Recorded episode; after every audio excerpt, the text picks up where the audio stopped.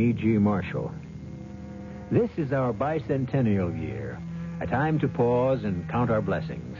And among the greatest of these are the men and women of letters who flourished in our native land, who created a literature that was both typically American and universally admired.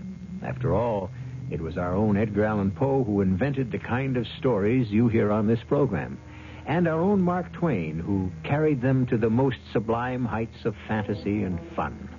At this time, we propose to give you an exhilarating taste of one of the most exciting stories of fantasy, mystery, and suspense the world has ever known.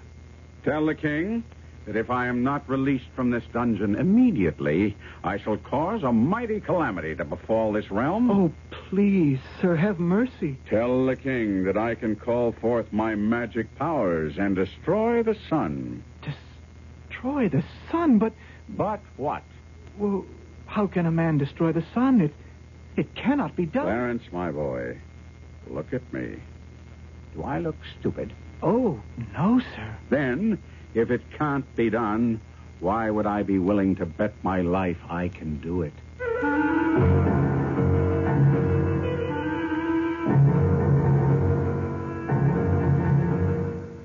Our mystery drama, A Connecticut Yankee in King Arthur's Court, was adapted from the Mark Twain classic, especially for the Mystery Theater, by Sam Dann, and stars Kevin McCarthy. It is sponsored in part by Buick Motor Division and Luden's Medicated Cough Drops. I'll be back shortly with Act One. Right now, True Value hardware stores offer you what's missing from almost everybody's life at this time of year sunlight and warmth. Hi, Pat Summerall to tell you they offer a General Electric sun lamp kit and a Titan radiant heater. The GE sun lamp is for fun and relaxation. Its ultraviolet light gives you a healthy, natural tan, even now when it's too cold for most of us to sit out in the sun.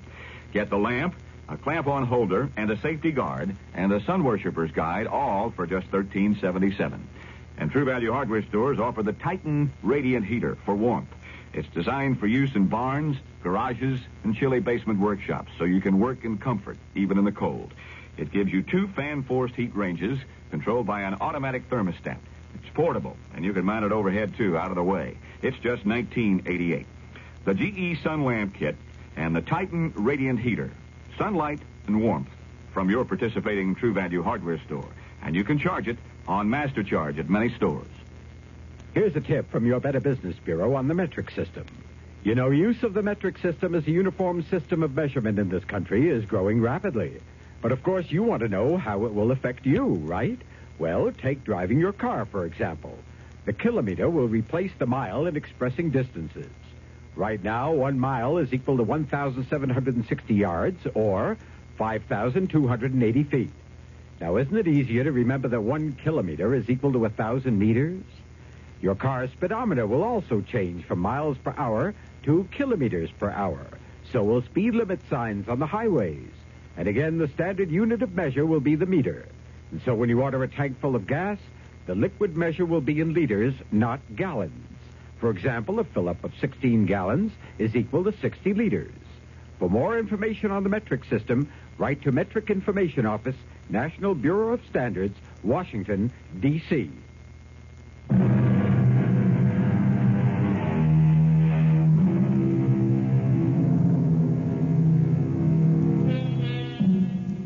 Mark Twain begins his story with these words. It was in Warwick Castle that I came across a curious stranger. He attracted me by his candid simplicity, his marvelous familiarity with ancient armor, and the restfulness of his company. I thought I would tell you my story, but I kept a journal. Oh, how long ago that was. Do you know about transmigration of souls? Do you know about transposition of eras and bodies? Ah, well, read and learn. He was gone. I examined the sheaf of papers he had left with me. Most of it was parchment, yellow with age, old, old, incredibly old. Carefully, as I feared they would crumble within my fingers, I began to turn the pages. And now begins the stranger's story. I'm an American. Born and reared in Hartford, in the state of Connecticut. A Yankee of the Yankees. My father was a blacksmith. My uncle was a horse doctor. And I was both at first. Then I went over to the great arms factory and I learned how to make everything guns, boilers, engine, just about any and every kind of machinery you can imagine. I had a couple of thousand men working for me, but although they were under my jurisdiction, they refused to be under my thumb. You there. Shut that machine down. Who says so? I say so. Well, who do you think you are? I'm the boss. Well, why didn't you go soak your head? I'm giving you an order. I don't take orders from you. How about this kind of an order? Out. Now, shut that machine down. Well, you see, you couldn't explain to him he was doing the wrong thing and wasting company time and material. So I had to develop other methods of communication. Well, that worked out pretty good for a while. But as the good book says, he who lives by the fist. We had a big, sulky fella named, aptly enough, Hercules. A surly brute he was. Everybody left him strictly alone. I should have left him alone, too, but I had to prove who was boss.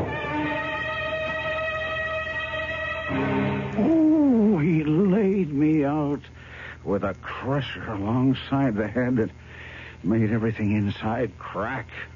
It seemed to spring every joint in my skull. And then suddenly the world went out in darkness.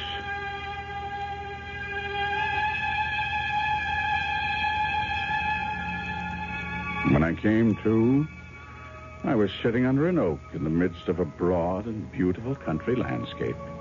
And there was a fellow on a horse looking down at me. A fellow fresh out of a picture book. In old time armor from head to heel, with a sword and a shield and a prodigious spear. His horse had armor on, too, with red and green trappings that hung all around him. Oh, it was all gorgeous to look at. And then this, this apparition spoke to me. Fair sir. Who? Fair sir, will ye joust? Will I which? Will ye try a passage of arms? Will I what? For land or lady or knightly honor? What are you giving me? Get along back to your circus before I report you. Sir, thy incivil, discourteous, and unmannerly answer shall receive the chastisement it so richly deserves. And don't hurry back. As he galloped off, I thought I'd seen the last of him. But wouldn't you know, he suddenly turned around, came a rushing back with his long spear pointed straight at me. I saw he meant business, and so I was up the tree when he arrived. Varlet, stand and fight. Now, friend, I don't have any real quarrel with you. Wilt thou tilt with the lads? What makes me think he's from a circus? Then draw thy sword. He has to be from an asylum. Cowardly wretch. Ah, and so I'd better humor him. Uh, friend, I be not friend of thine. can't we discuss this reasonably? Dost thou acknowledge thyself captive of my sword and spear? Absolutely, and I'll be sure to acknowledge it to your keeper. But of a surety, thou must this acknowledge to my keeper and thine, his beloved majesty, King Arthur. How far are we from Bridgeport? Bridgeport? Huh? I wit not the name. Come, we hie toward Camelot. Camelot. You're kidding. Of a surety, varlet, thou art most free with thy tongue, and thou speakest the strangest language. Camelot. Camelot.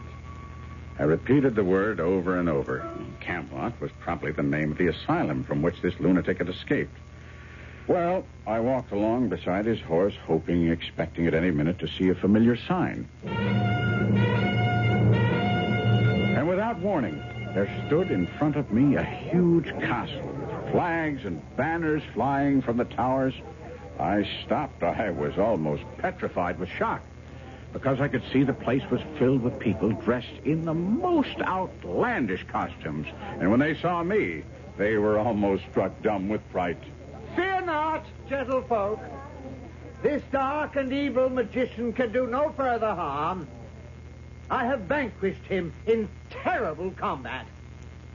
Let us now throw him into the dungeon to await the pleasure of the king.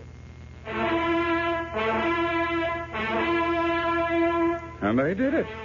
Into a damp, dark, foul smelling cell. And I didn't know what to think. Yes, I did. This could only be a dream. A dream that I had actually been somehow hurled back in time into King Arthur's court, a place I had hardly ever thought about or, to tell the truth, cared very much for. And then the cell door was opened, and in came a slim young fellow in shrimp colored tights that made him look like a forked carrot. The rest of him was all blue silk and yellow lace. He looked at me, and he said, I have come for you. I'm a page. Go along. You ain't more than a paragraph. Indeed, thou speakest a foreign tongue. Uh, what is thy name? From whence dost thou come? Ah, and thy raiment. Such outlandish clothes. Well, friend, do me a service. Do you belong to the asylum or are. uh, Fair sir, me seemeth That'll that thou- do. That'll do. You're a patient. Oh, if I could just see the head keeper for a minute. Just for a minute. Head keeper. Oh, but that is a passing strange way to refer to His Majesty. Clarence. Uh, I am called Amyas Le Poulet. Oh, well, I'll call you Clarence for short. You look like a good-hearted fella. Yes, 'tis true. And it shall be my undoing. For I was born in an unlucky year. No, there's no such thing as an unlucky year. Oh, indeed there is. Thirteen is most unfortunate, and I was born in 513. Wherefore, it is well known. Oh, wait. Clarence. Hold. Stop. Say it again, and say it slow. What year was that? 513. 513. you uh, don't look it. Now, come, my boy. I am a stranger and friendless. Be honest and honorable. Are you in your right mind? Forsooth. Never mind that. Either I've become a lunatic or something just as awful has happened. Now tell me, on, honest and true, now, honest and true, Hmm? where am I? Who- In King Arthur's court, and it please you. And it pleased me. Oh, well. Uh, and uh, according to your notions, uh, what year is it now? 538, 19th day of June. No, no, no, no. It can't be.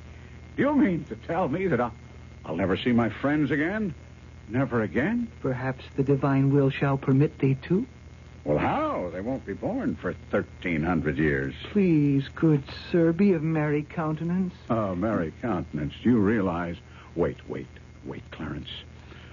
What virtue are we Yankees celebrated for throughout the civilized world? Uh, mayhap I have not heard. Thrift, Clarence.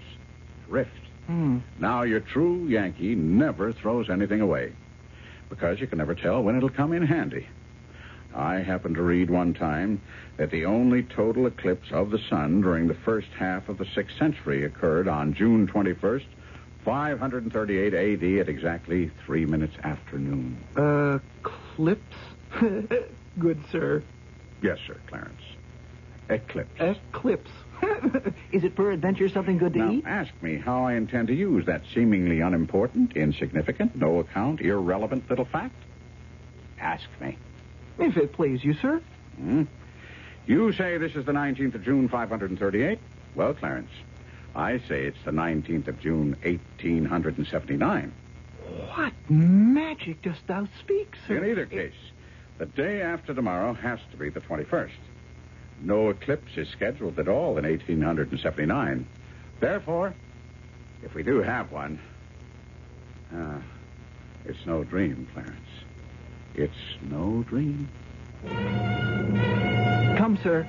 It is the signal that the dinner is done at the round table, and my master and thine, Sir Kay, desires to show thee before the king in the court. Sir Kay? Yes, sir.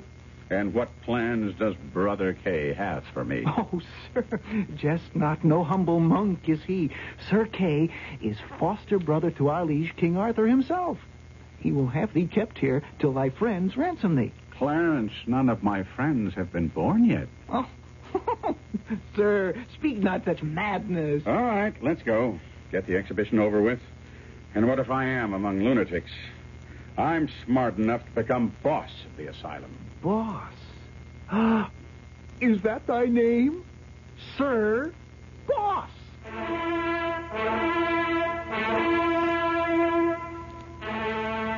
King Arthur's court. How do I describe it? An immense place filled with loud contrasts, a babble of sound, a rainbow of color. The place was a madhouse, and at the center, a round table. And around it sat a great company of men dressed in splendid hues. Well, finally the king raised his hand, and it must have been a signal for silence. Sir Kay, my good brother, Yes, Your Majesty. is this the sorcerer? It is even true, my liege. Yes, it must be true.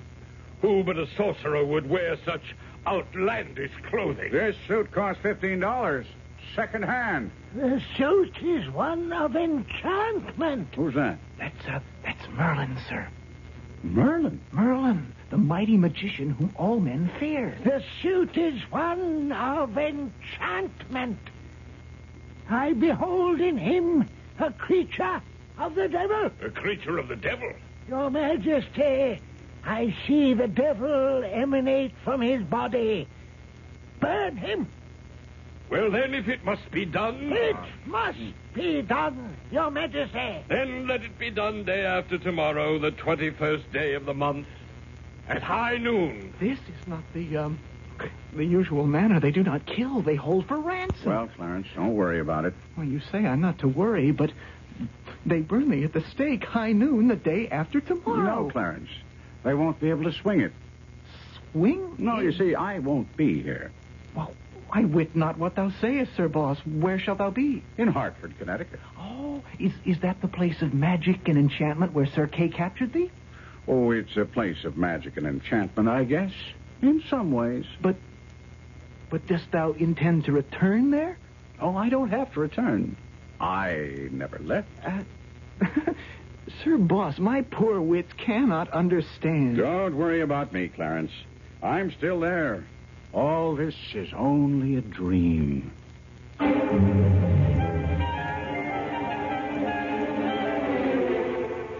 And I read on in the stranger's ancient manuscript, where he says he was carried off to a dark and narrow cell in a damp and filthy dungeon, with some scant remnants for dinner, some moldy straw for a bed, and no end of rats for company. And we must leave him there until it is time to return with the second act in just a few moments. You can have great taste, lots of great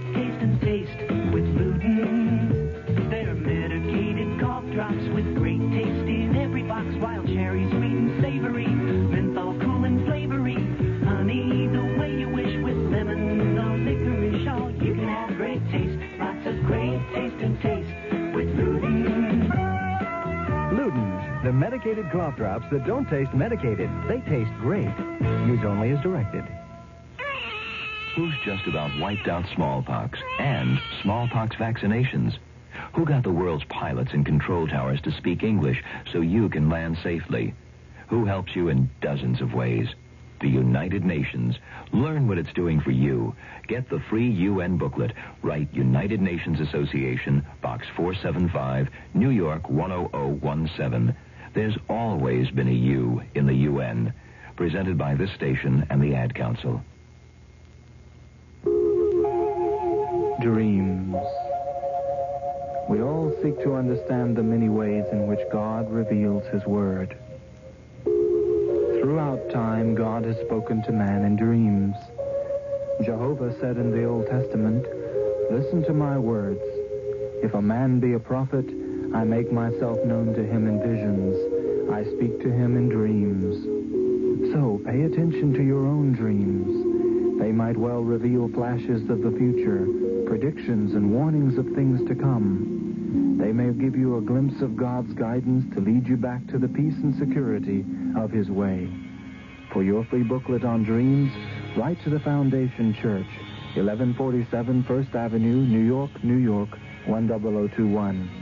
That's the Foundation Church, 1147 First Avenue, New York, New York, 10021.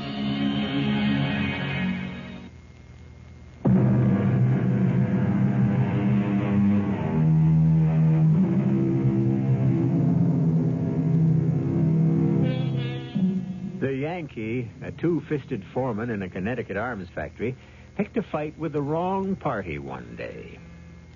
When he recovered consciousness, he found himself in a strange place, peopled by folk who claimed to be members of King Arthur's court. Indeed, because of his odd 19th century clothes and manner, he has been judged a sorcerer and has been condemned to the stake. The usual fate of such people in those times.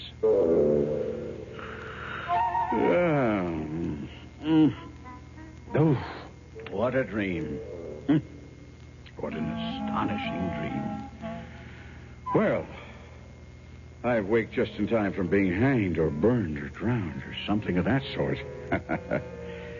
now, what I think I'll do is nap again till the factory whistle blows and then go down to the plant and have it out with Brother Hercules. I give you good morning, Sir Boss. What? You still here? Go along with the rest of the dream. Come on, scatter. oh, thou art indeed most merry, Sir Boss. Thou canst laugh in the face of dire peril. All right, all right. Mm, let the dream go on. No, I'm in no hurry. Uh, prithee, uh, Sir Boss, what dream? Mhm. What dream? Why, the dream that I'm in right now. The dream that I'm in King Arthur's court, a person who never existed. And the dream that I'm talking to you, who are nothing but a work of my imagination. Oh, indeed. And is it a dream that thou art to be burned tomorrow noon? Hmm? Answer me that. Hmm. Clarence, I need you. I, Sir Boss? Clarence, the only friend I have. Don't fail me. Help me devise some way to escape this jail. Escape? Yes, escape. Oh, do but hear thyself, Sir Boss. Escape? the corridors are filled with men at arms. Ah, no doubt, no doubt. But how many? Huh? Not too many, I hope. A full score. One may not hope to escape. Uh, besides, there be other reasons. Hmm?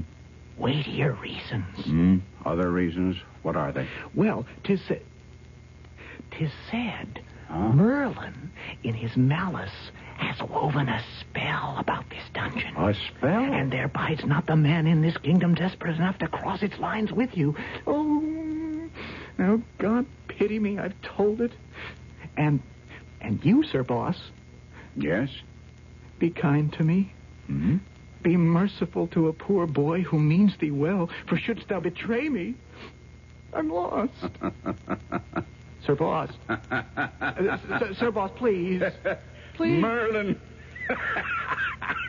Merlin has wrought a spell, Merlin, forsooth. Oh, I never. Merlin, that cheap old humbug. Sir That Boss. maundering old fool. Bosh. Pure bosh. The silliest bosh in the world. Beware, beware. These are dreadful Of words. all the childish, idiotic, chuckle-headed, chicken-livered superstitions that I ever... Do you know why I laugh? No. But for our blessed lady's sake, do it no more. Well, I'll tell you why I laughed. Hmm? I laughed because I'm a magician myself. Thou? Hmm? Thou? That's absolute sooth, Clarence. Thou? A magician? I've known Merlin 700 years. Seven? Don't interrupt. Don't interrupt. He's died and come alive again 13 times, and he always travels under a new name. Smith, Jones, Jackson, Robinson, Peters, Haskins, Merlin. Always has himself a brand new alias. I knew him in Egypt 300 years ago. Three In. India 500 years ago. And he's always blathering around in my way every place. He makes me tired. He don't amount to shucks as a magician. Knows some of the old common tricks, I grant you, but he's never gotten beyond the rudiments and never will. But, Sir He's Boss. well enough, well enough for the provinces. One night stands and all that sort of thing. You know, but dear me, he oughtn't to set up as an expert. But Merlin. Anyway, is- not where there's a real artist. Clarence, I'm going to remain your friend right along, and in return, you must be mine. I want you to do me a favor. I Get it word- my power. Get word to the king that I'm a magician myself, and the supreme grand high yuckamuck, and the head of the tribe at that. Tell him that I'm just going about quietly arranging a little calamity here that'll make the fur fly in these parts if Merlin's project is carried out and any harm comes to me. Will you do me that little favor, Clarence? Oh, Sir Boss, please, I'm frightened. Now, Clarence. Pro- promise me, po- poor sinner that I am, poor unworthy sinner, that thou shalt always be my friend, Sir Boss. Sure. And thou shalt never turn against me. Never. Never cast any of thine awful enchantments against me. Absolutely. And thou will always protect me. Always. Well, then, I hasten to do thy bidding. Well, I could see how things work in this asylum. People simply take you at your word. So I was feeling good for a while. And then it occurred to me when this boy calms down, he'll wonder why a great magician like me should have to beg a nobody like him for help. And he'll see that I'm a humbug. But then I reasoned, these lunatics can't really think. So I felt better. But then I got frightened again. I had sent the lad to scare his betters with a threat. Suppose they called my bluff. What could I do? Ah, should have thought about my calamity first. Well, maybe the threat itself will be enough. Maybe. Clarence? Sir Boss? Hmm? Well, Clarence? Speak. Tell me. Give me the verdict. I hasted the message to our liege, the king. Yes?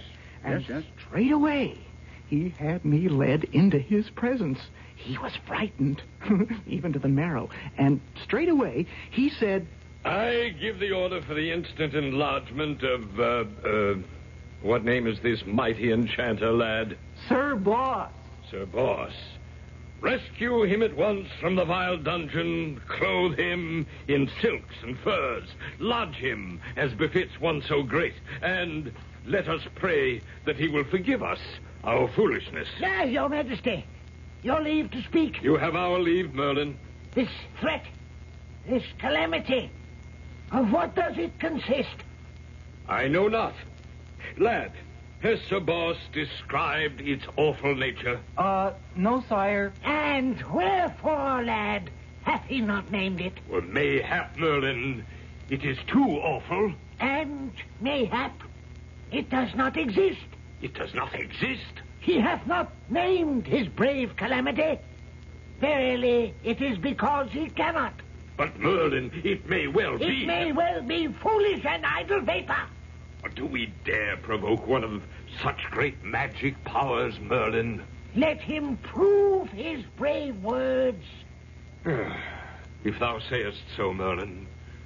Lad, Your Majesty? return to uh, uh, Sir Boss, and in all courtesy prevail upon him to consider all the factors in this perplexed case, and name the calamity, also the nature of it, and the time of its coming.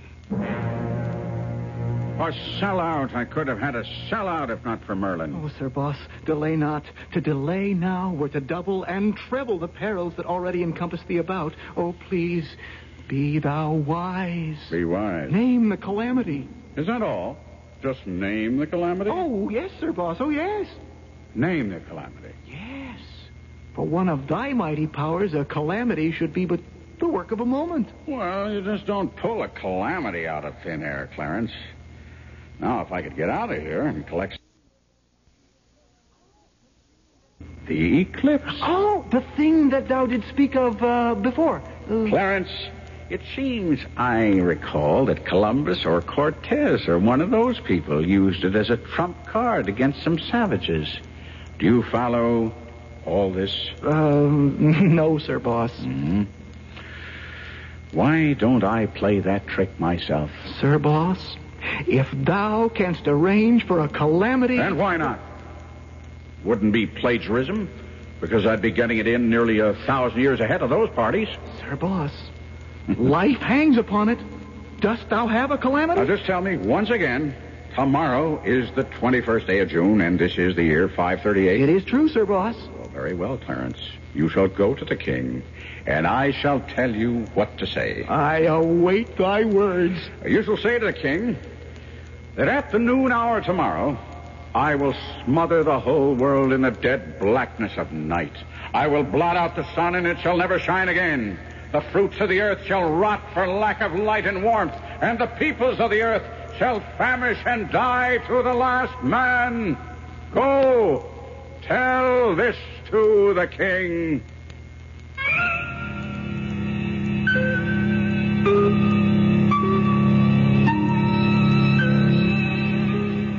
And when the threat was made, when the sought after calamity was described, as the stranger wrote in the faded parchment document, poor Clarence turned pale and collapsed with fright. And the Connecticut Yankee had to carry the boy out of the cell and hand him over to the guards.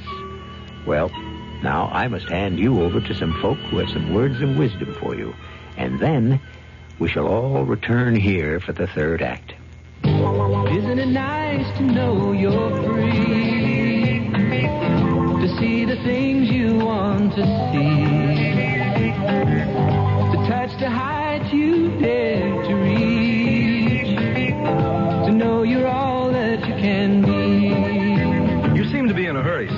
Yes, I am. You are in a hurry. Oh, yes. Well, no doubt you're rushing down to buy a Buick Electra because you know that Electra has the kind of ride and comfort Buick's famous for. That's right. And because you know it's America's second largest selling full-size luxury car. You got it. You got so it. you're hurrying because you want to get there before the Electras are all gone. That's very good. How did you know I was going to buy a Buick Electra? Well, it was on the shopping list you dropped back there. You see, dozen eggs, quart of milk, Buick Electra. Son of a gun, I forgot the pistachio nuts. That's not on the list. Well, I forgot them anyhow. Free spirit, Buick on the wings of the wind. How it's gonna be your spirit's free. Who will cope with tomorrow for a brighter new day? There's one hope for tomorrow, the children of today. There is only one hope for tomorrow the children. Yet there are children in this world right now who have no hope for a brighter today. They're hungry, illiterate, living in misery, and when they grow up, if they grow up, they'll pass on this hopelessness. And it's the world's loss and the world's shame. You can help children to grow up with healthy bodies and educated minds, with a zest for life that they'll pass on to their children and to our world. Won't you please send a check to Save the Children Federation, Box 970, Grand Central Station, New York 10017. That's Save the Children, Box 970, Grand Central Station, New York 10017. Think about tomorrow. We've got to save the children and save the world. Help them to grow.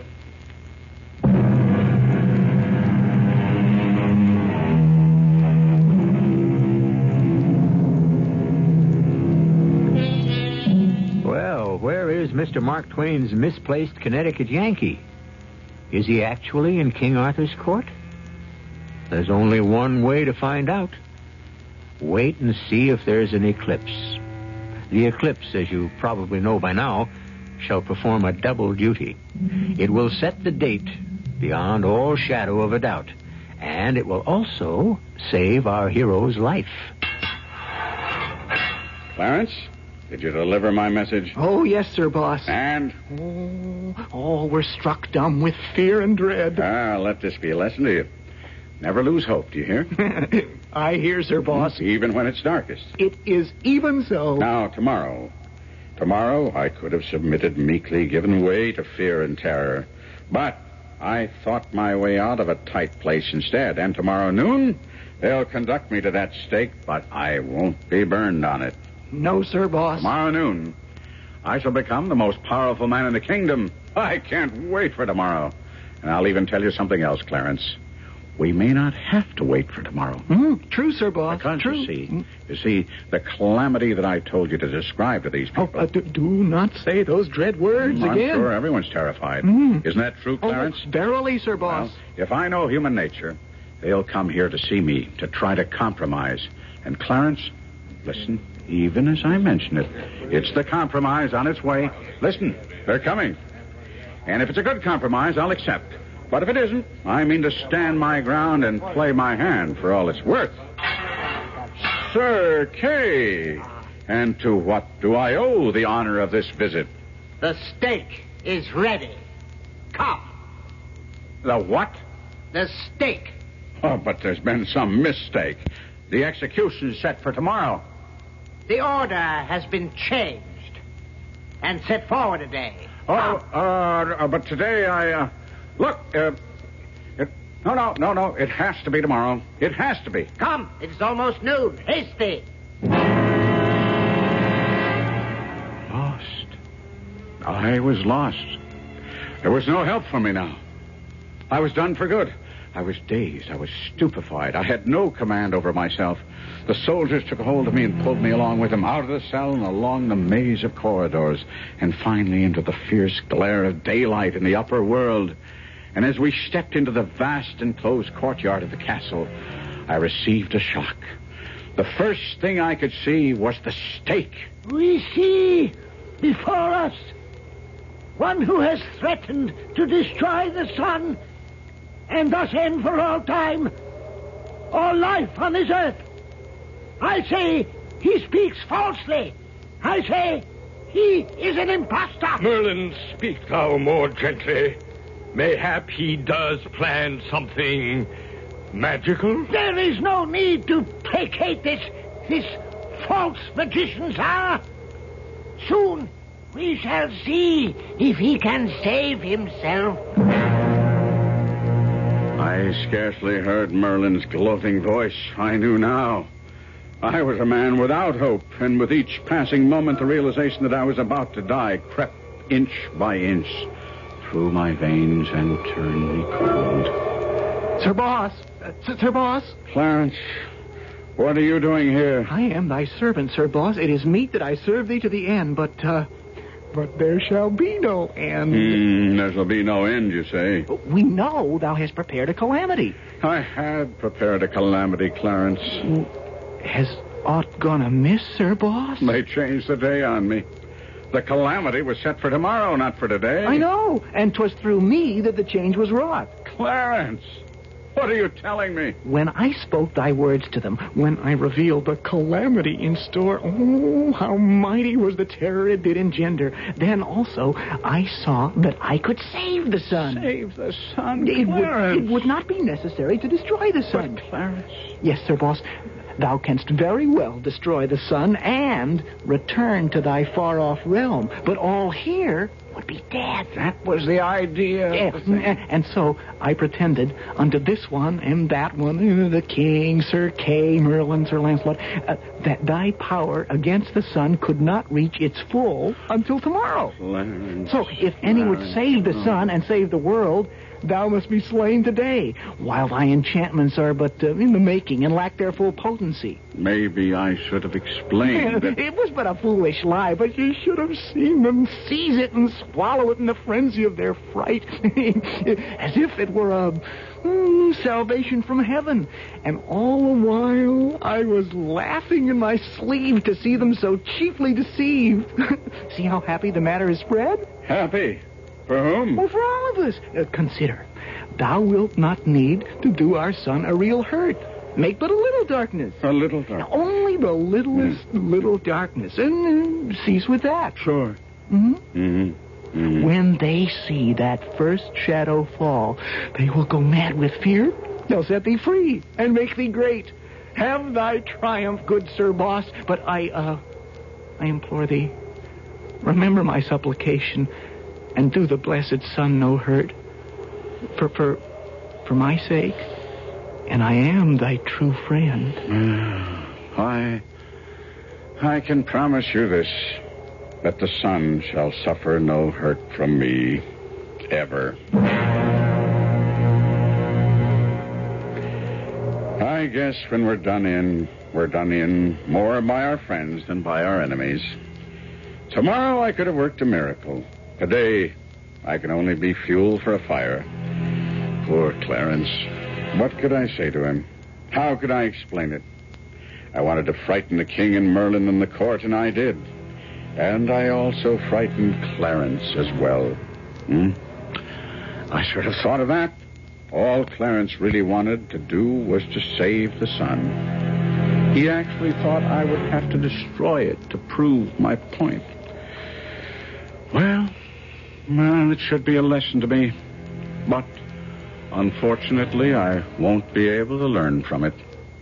How do I get out of this? If it's a dream, I don't seem to be waking up. And here are the soldiers piling up rows of very flammable looking wooden faggots all around me, around my ankles, my knees, my body. And I hear the voice of a monk droning something in Latin. And now, now comes a man. His face is masked, the executioner. He carries a blazing torch. He kneels down at my feet. He's ready to apply the torch. And it's no dream.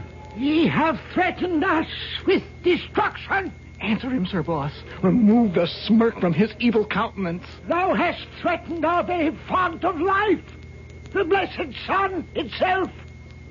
Well, show us thy powers. Merlin, do not force Your him to- Majesty, the man is a liar. He has no powers at all. He has lied. Now, Sir Boss, now. Make them all quake and tremble. Poor Clarence. Poor Clarence. Wh- wh- what sayest thou? Why, poor Clarence? Because. Sir Boss. Because. Sir Boss, look.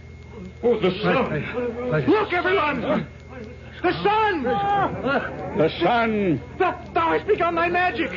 See the black about the sun. Ah, the, the eclipse. Hey, it can't, it can't be. Sir Boss, Sir Boss, spare the sun. Apply the torch. I am Merlin. I forbid it. I am the king. Then I shall apply it myself.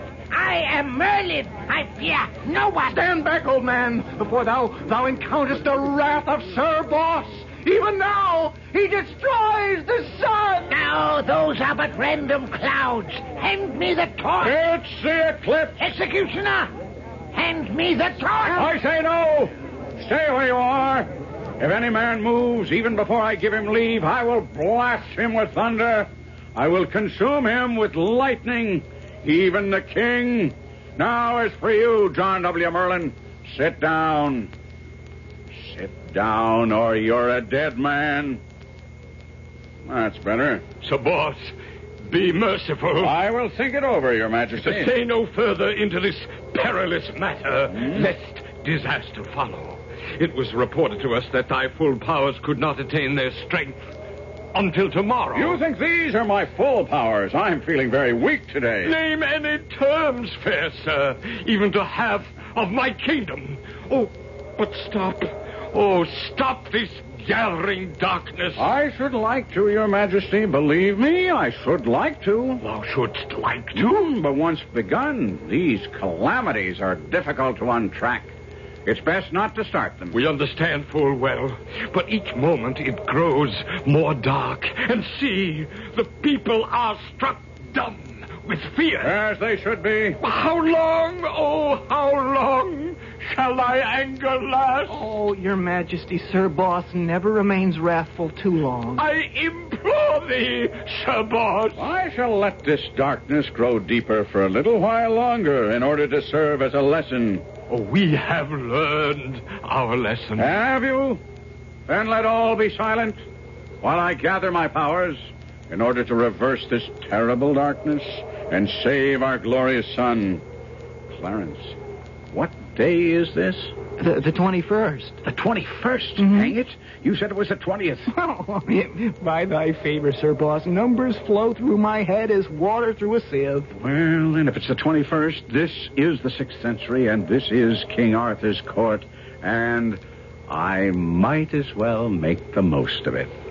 O King, hmm? I have reflected. Whether I blot out the sun for good shall rest with you. These are my terms. You shall remain king over all your dominions.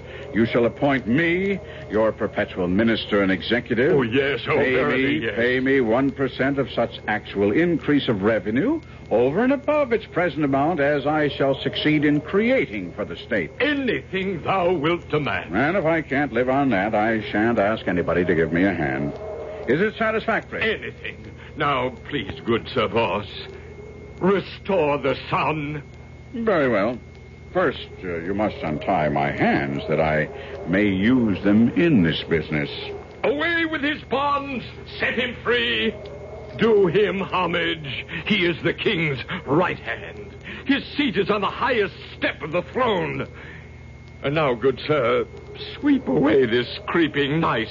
Bring us light again. And let us bless thee. I would say that you have all had just enough. Let all stand Let all look toward the heavens. And now I declare, let the enchantment dissolve and pass harmlessly away. Oh, the sun. Look, the silver rim of the sun emerges. The sun returneth. Oh. I, the boss, have so commanded. All hail the boss! Hail the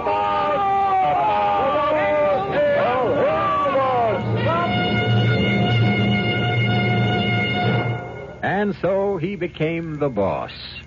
And to a primitive country, he brought the blessings of soap and toothpaste and gunpowder and books and railroads and telephones. And how did it work out?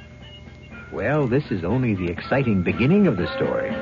Our purpose is to get you to go to the book itself and enjoy Mark Twain's glorious spoof on. Well, uh, when Mark Twain spoofs, he spoofs just about everything. But before you run to your library or bookstore, wait a few moments for me to return. America's big, beautiful travel value is available again. Greyhound's All American Ameripass. Seven days unlimited travel for only $76. Seven consecutive days of travel everywhere Greyhound goes in America. Canada, too. Go where you want, when you want. Be a real free spirit. Leave when you like, any day, every day of the week. Only Greyhound serves 48 states. You don't pay for your All-American Ameripass until you're all set to go. And like Greyhound's three other Ameripasses, you'll enjoy special discounts on hotels, meals, sightseeing, and other good things. So get going with a Greyhound All-American Ameripass. Seven days unlimited travel for only $76. It's a great way to get in touch with family and friends for less money because Greyhound's in touch with more of America.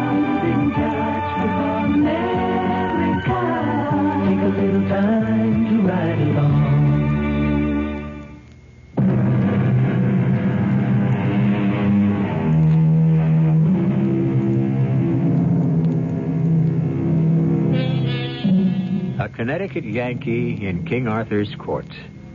All we could hope to do in the limited time allotted us was get him there. You, of course, should follow his progress. And in this bicentennial year, what could be a happier celebration than several hours with the most American of all writers, Samuel L. Clemens, or, as he would have it, Mark Twain. Our cast included Kevin McCarthy, Robert Dryden, Russell Horton, and Arnold Moss. The entire production was under the direction of Himan Brown. And now, a preview of our next tale. Lawyer Wilson. What could he have said? Hay, feed, and grain merchant Wilson. What could he have said? Go down the list. Robert Titmarsh, Eliphalet Weeks, Archibald Wilcox, Ingoldsby Sargent. What could he have said? What I did want to he know. say What, what did he say? What could he have said? It was the only topic of conversation. The 19 incorruptibles, starting with Banker Pinkerton on top and ending with poor Edward Richards on bottom, walked about with white and drawn faces, as if each of them was feverishly figuring out a way to get at that money. A head of steam was building higher and higher and fiercer and fiercer.